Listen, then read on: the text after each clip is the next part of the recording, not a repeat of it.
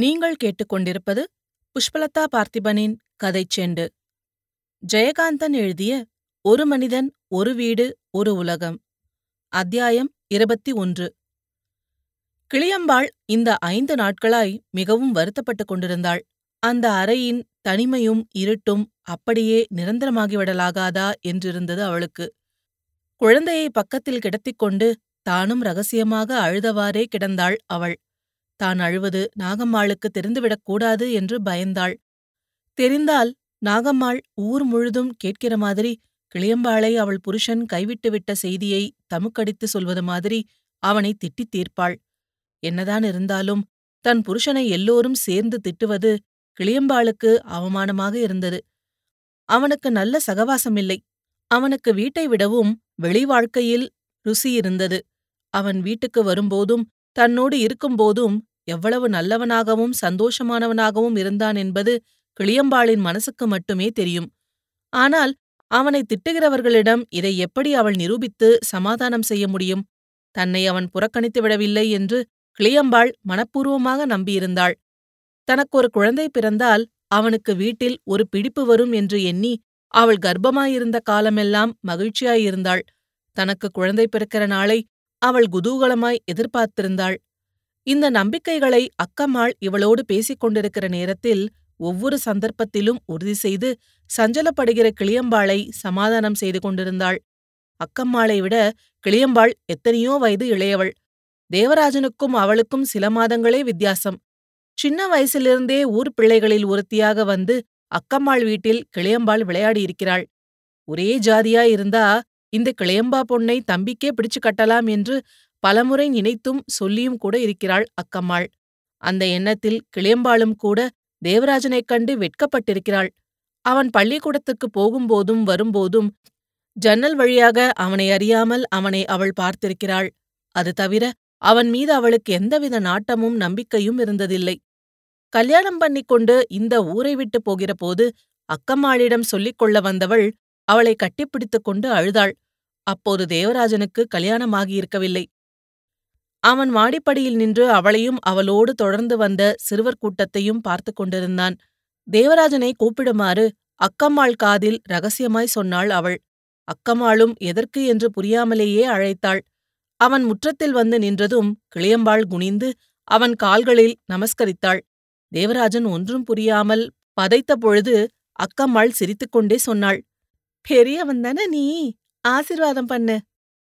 தேவராஜன் நல்லபடியா இருக்கணும் என்று சொல்லி பர்சிலிருந்து ஐந்து ரூபாய் பணமும் எடுத்துக் கொடுத்தான். அப்போதும் அவள் அழுதாள். பார்த்தவர்கள் அவளுக்கு உடன் பிறந்த அண்ணன் இல்லாத குறை என்று சொல்லிக் கொண்டார்கள். அதன் பிறகு இந்த பத்து வருஷ காலத்தில் பெரும் பகுதியை கிளியம்பாள் தாய் வீட்டில் கழித்திருக்கிறாள். அதிலும் பெரும் பகுதியை அவள் அக்கம்மாளுடன் கழித்திருக்கிறாள். தேவராஜன் பள்ளிக்கூடம் போவதை பார்ப்பதற்காக அவள் வாசற்படியிலும் ஜன்னல் அருகேயும் வந்து நிற்பாள். அவன் போன பிறகே அவள் அக்கம்மாள் வீட்டிற்கு போவாள். பள்ளிக்கூடத்தில் மணி அடிக்கிற சத்தம் அக்கம்மாள் வீட்டிலும் கேட்கும். உடனே இவள் புறப்பட்டு விடுவாள். சில சமயங்களில் தெருவில் தேவராஜன் எதிர்படுவான். அப்போதெல்லாம் அவள் அவனை ஏதாவது பரிகாசம் செய்வாள். அவனும் பதிலுக்கு ஏதாவது சொல்லுவான். எனினும் இருவரும் நின்று நேருக்கு நேர் பார்த்து ஒரு வினாடி கூட பேச மாட்டார்கள் பேசிக்கொண்டே நடந்து விடுவார்கள். இந்த சம்பாஷணையை சமயத்தில் தெருவில் போகிற மற்றவர்களும் ரசிப்பார்கள். அவர்களும் இவர்கள் அண்ணன் தங்கையாக பாவித்து இந்த பரிகாசத்தில் கலந்து கொள்வார்கள். அவனை பார்ப்பதும் அவனோடு ஏதாவது ஒரு வார்த்தை பேசுவதும் நிகழ்கிற நாளில் அவளுக்கு எல்லா கவலைகளும் மறந்து போகும். அதே மாதிரி அக்கம்மாளை ஒரு நாளைக்கு பார்க்காவிட்டாலும் அவளுக்கு வாழ்க்கையே அவலமாக இருக்கும். இந்த உணர்ச்சிகளெல்லாம் இவளுக்கு தன் புருஷனை விட்டு இந்த ஊருக்கு வந்து தாய் வீட்டில் கழிக்கிற தனிமையின் போதுதான் ஏற்படும். கிளியம்பாளுக்கு தன் புருஷனின் மீது அளவற்ற காதல் உண்டு. அவனுக்கும் அதே போல தன்மேல் உண்டு என்று நான்கு நாட்களுக்கு முன்பு வரை அவள் நம்பிக்கொண்டுதான் இருந்தாள். அன்றைக்கு விடியற்காலையில் வண்டி கட்டிக்கொண்டு அவனை அழைத்து வர மணியக்காரர் தானே போய் பத்து மணிக்கெல்லாம் திரும்பி வந்து அவன் மத்தியானத்துக்கு மேல வரானாம் என்று ஒருமையில் சொன்னபோதே அவர் வரப்போறதில்ல என்று புரிந்தது கிளியம்பாளுக்கு. அன்று தொடங்கிய அழுகை பிறர் முன்னிலையிலும் ஏதாவது பராக்குகளின் போதும் அடங்கி தனிமையிலும் இரவிலும் இவளுக்கு பொங்கிக் கொண்டிருந்தது. காலையில் திண்ணையில் பஞ்சாயத்து கூடியதிலிருந்து கட்டிலில் படுத்தவாறே அவள் எல்லாரையும் எல்லாவற்றையும் கவனித்துக் கொண்டிருந்தாள். ஜன்னலுக்கு கம்பி வலையிட்டிருந்ததால் திண்ணையில் இருப்பவர்கள் தன்னை காண முடியாது என்று அவளுக்கு தெரியும். தேவராஜனும் ஹென்ரியும் பழகிக் கொண்ட முறையிலிருந்து தேவராஜனுக்கு இந்த புதிய ஆள் ரொம்ப வேண்டிய ஆள் என்பதும் அக்கம்மா வீட்டுக்கு எதிரில் உள்ள பாழடைந்த வீட்டுக்கும் அந்த துரைக்கண்ணுவின் சொத்துகளுக்கும் இவன் பாத்தியதை கொண்டாட வந்திருக்கிறான் என்றும் அதற்காகத்தான் இந்த பஞ்சாயத்து என்றும் அவள் இவ்வளவு நேர கவனிப்பில் அறிந்தாள். துரைக்கண்ணுவை அவளுக்கு தெரியாது. மத்தியானம் மறுபடியும் கூடப்போகிற பஞ்சாயத்து நிகழ்ச்சிகளை அவளும் எதிர்பார்த்தாள். இங்கு நடந்த விஷயங்களைப் பற்றியெல்லாம் போய் அக்கம்மாளிடம் சொல்லி பேசி மகிழ வேண்டும் என்று அவளுக்கு மனசு கிடந்து துடித்தது. தெருவில் போய் பையன்களோடு சரிசமமாக பம்பரம் விளையாடிய இந்த பெரியவர்களின் செய்கை அவளுக்கு தமாஷாக இருந்தது. இதை பற்றியும் அக்கம்மாளிடம் சொல்ல வேண்டும் என்று சிரிப்பினிடையே நினைத்துக் கொண்டாள். அவள் தனது மனப்புழுக்கங்களையெல்லாம் மறந்து சிரித்துக் கொண்டிருந்த போது தர்மகர்த்தா கிளியம்பாளின் புருஷனைப் பற்றிய நினைவுகளைக் கிளற அவள் மீண்டும் தனது துயரத்தில் முகம் வாடினாள். கூடத்தில் சாப்பிட்டுக் கொண்டிருக்கிற தகப்பனாரையும் தர்மகர்த்தாவையும் பார்த்தவாறு கட்டிலிலிருந்து இறங்கி அறைக்குள்ளே நிலைப்படி அருகே உட்கார்ந்தாள். என்னம்மா சொல்றான் உன் பையன்? என்று சாப்பிட்டுக் கொண்டே விசாரித்தார் தர்மகர்த்தா. கிளியம்பாள் மரியாதைக்கு மௌனமாக சிரித்தாள். தீட்டு கழியும் முன் இவர் எப்படி இங்கே சாப்பிட ஒப்பினார்? என்கிற எண்ணம் அவளுள் ஓடிக்கொண்டிருந்தது. தான் அதை ஞாபகப்படுத்தக் கூடாது என்று எண்ணிய போது தர்மகத்தா சொன்னார் நான் முதல்ல நினைச்சேன் குளி குளிச்சிருக்கே பொண்ணு நம்ம வீட்டுக்கு போய் சாப்பிட்டுட்டு வரலான்னு. ஆனா இது நம்ம வீட்டு பொண்ணு இல்லையே. குறிஞ்சி குப்பத்து பொண்ணு தானே. தீட்டு அங்கதானே இங்க இல்ல. நான் மணியக்காரரே. என்று சிரித்தார். ஆமா ஆமா என்றார் மணியக்காரர். இவன் என்னங்க? சுத்த மடையனா இருக்கான் எனக்கு ஒன்னும் வேணான்னு எழுதி கொடுக்கறேன்றானே. இந்த துரக்கண்ண புள்ள. வேற என்னங்க பண்றது? என்றார் மணியக்காரர். வேற என்ன பண்றதுனா கேக்குறீங்க? கோர்ட்டுக்கு போயிட்டு வாடான்னு விட வேண்டியது தானே? சிவில் கேஸ் முடியறதுக்கு எவ்வளவு நாளாகும்?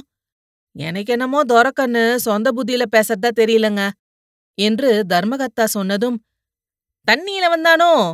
என்கிற சந்தேகத்தோடு பார்த்தார் மணியக்காரர். தர்மகத்தா குரலை தாழ்த்திக் கொண்டு சொன்னார். நான் ரெண்டு நாளா அவனோட தானே இருந்தேன். அவனுக்கு சிவன் சொத்துல இருக்கிற நாட்டம் வேற எதுலயும் இல்லீங்க. பீடியில வச்சு சுத்தி சுத்தி அத அடிச்சுக்கிட்டு டீ குடிச்சுக்கிறான். சாப்பாடு கூட வேலை வேலைக்கு சாப்பிடறதில்ல. ரெண்டு நாள் நான் போய் மாட்டிக்கிட்டு கஷ்டப்பட்டுட்டேங்க. சும்மா சொல்லக்கூடாது. எனக்கு நேர நேரத்துக்கு எல்லாம் வாங்கி கொடுத்து உபசாரமெல்லாம் பண்ணான். அதுல என்னங்க பிரயோஜனம்? இப்ப நீங்களும் கூட உக்காந்து சாப்பிடுறீங்க. இதுக்கு தானே நான் இங்க சாப்பிடுறேன். இல்லாட்டி சாப்பாடா பெரிய விஷயம்? ஒரு வேளை கூட என் கூட குந்தி சாப்பிடலங்க அவன். அப்புறம்தான் தெரிஞ்சது விஷயம் அப்படின்னு. என்ன அது? கஞ்சாவா? என்றார் மணியக்காரர். தர்மகர்த்தா தலையசைக்கவும் மணியக்காரர் சிரித்தார். அது என்னங்க பண்ண போகுது? சோம்பேறி போதை இல்ல அது? என்று அலட்சியமாக கூறி இலையை மடித்துவிட்டு தர்மகத்தாவுக்காக காத்திருந்தார். நீங்க எழுந்து கையளமுங்க என்றார் தர்மகத்தா. வீட்டுக்கு வந்ததும் தேவராஜன் சட்டையை கழற்றும் முன் மாடிக்கு சென்று அந்த கடிதத்தை படித்தான். அவனுக்கு மிகவும் மகிழ்ச்சியாக இருந்தது. அவனது குதூகலம் முகத்தில் தெரிந்தது. எனினும் அதை அவன் அடக்கிக் கொண்டான். கடிதத்தை முடிக்கும் முன் அவனுக்கு நெற்றியில் சிறு சுருக்கம் கண்டது. கடிதத்தை மடித்து பையில் வைத்து சட்டையை கழட்டிய பின் ஹென்ரியை சாப்பிட அழைத்தான் தேவராஜன். எனக்கு கூழ் வேணுங்க என்றான் ஹென்றி. ஓ எஸ் கூழும் சாப்பிடுங்க. சாப்பாடும் சாப்பிடுங்க. இங்கே கொண்டு வர சொல்லலாமா? மண்ணாங்கட்டி பையன் கீழே தான் இருக்கான். இன்னும் நாள் இருக்கு அவனுக்கு ஸ்கூலுக்கு போக. என்று கைகடிகாரத்தை பார்த்தவாறே அதையும் அவிழ்த்தான் தேவராஜன். அக்கம்மா மண்ணாங்கட்டி கிட்ட கொடுத்து சாப்பாட்டை மெத்தைக்கே அனுப்பிடு. அப்படியே கொஞ்சம் கூழும் கொடுத்து அனுப்பு. என்று ஜன்னல் வழியாக கீழே பார்த்து கிழவருக்கு சோறூட்டி கொண்டிருந்த அக்கம்மாளிடம் கூறினான் தேவராஜன். ஹென்றிக்கு கூழின் மீது ஏற்பட்டிருக்கிற ஆசை அக்கம்மாளுக்கு ஆச்சரியமாக இருந்தது. ஹென்றி சட்டியை கழட்டாமல் அப்படியே ஈசி சேரில் சாய்ந்து உட்கார்ந்திருந்தான்.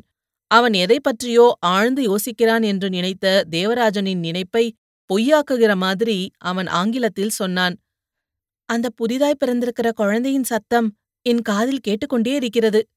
ஹவு ஸ்வீட் என்று கூறிய பின் அப்பீட்னா என்ன அர்த்தம் தெரியுமா? அது ஒரு இங்கிலீஷ் வேர்ட். அப் ஹீ தான் அப்பீட் என்று விளக்கினான் ஹென்றி. அவனது விளக்கம் சரியாகவே இருந்தது தேவராஜனுக்கு. சாப்பாடு கொண்டு வருவதற்கு முன் மண்ணாங்கட்டி அந்த வாழைப்பூ செம்பில் கூழ் கொண்டு வந்தான். ஹென்றிக்கு தமிழரில் ஊற்றிக் கொடுத்தான். இங்குள்ளவர்கள் தண்ணீரோ கூழோ எது குடித்தாலும் தலையை அண்ணாந்து தூக்கி குடிப்பதை கவனித்திருந்த ஹென்றி தானும் அம்மாதிரியாக குடிக்கிற முயற்சியில் சட்டையின் மீது கூழை வழிய விட்டு கொண்டான். ஐயா என்னங்க இது? நீங்க சும்மா கட்சிக்கின்னு குடிங்க என்றான் மண்ணாங்கட்டி. சும்மா ட்ரை பண்ணி பார்த்தேன் என்று சொல்லி கூழ் பட்டுவிட்ட சட்டையை கழட்டிவிட்டு வெற்றுடம்புடன் உட்கார்ந்து தம்ளரில் வாய் வைத்து கூழை குடித்தான் ஹென்றி. தேவராஜன் சற்று முன் படித்த தன் மனைவி எழுதியிருந்த கடிதத்தில் ஆழ்ந்து போயிருந்தான். அதை பற்றி அக்கம்மாளிடம் சொல்ல வேண்டும் ஹென்ரியிடம் சொல்ல வேண்டும். இப்போது வேண்டாம் பஞ்சாயத்து சமாச்சாரம் முடியட்டும் என்று நினைத்து கொண்டான். துரைக்கண்ணுவும் பாண்டுவும் கடைத்தெருவில் தேசிகர் காப்பிக் கடையில் உட்கார்ந்திருந்தனர். பாண்டுவுக்கு துரைக்கண்ணு பட்டை சாதமும் மசால் வடையும் வாங்கிக் கொடுத்தான். அதை அவன் சாப்பிட்டுக் கொண்டிருக்கையில் துரைக்கண்ணு மசால் வடையும் டீயும் மட்டும் சாப்பிட்டான். அவன் இன்னும் எல்லாரிடமும் பேச ஆரம்பிக்கவில்லை. பிறகு தேசிகரும் துரைக்கண்ணுவும் பலகார அலமாரிக்கு பின் நாற்காலிகள் இரண்டை போட்டு உட்கார்ந்து கொண்டிருந்தனர். தேசிகர் கஞ்சா புகை பிடிப்பதற்காக குழாயை சுத்தம் செய்து தயார் பண்ணினார். துரைக்கண்ணு அதற்குள் ஒரு பீடியை புகைத்துக் கொண்டே சொன்னான். பஞ்சாயத்துல நியாயம் பேசுவாங்கன்னு பார்த்தா எவன் சொத்தையோ புடிங்கி எவனுக்கோ கொடுக்க திட்டம் போடுறாங்க? நாம் ஒரு பெரியவங்க? என்ன நடந்துச்சு? என்று ஆர்வமாக விசாரித்தார் தேசிகர். போயிட்டு வந்து சொல்றேன் என்று தேசிகரிடமிருந்து சிலும்பியை வாங்கி புகையுறிஞ்சினான் துரைக்கண்ணு.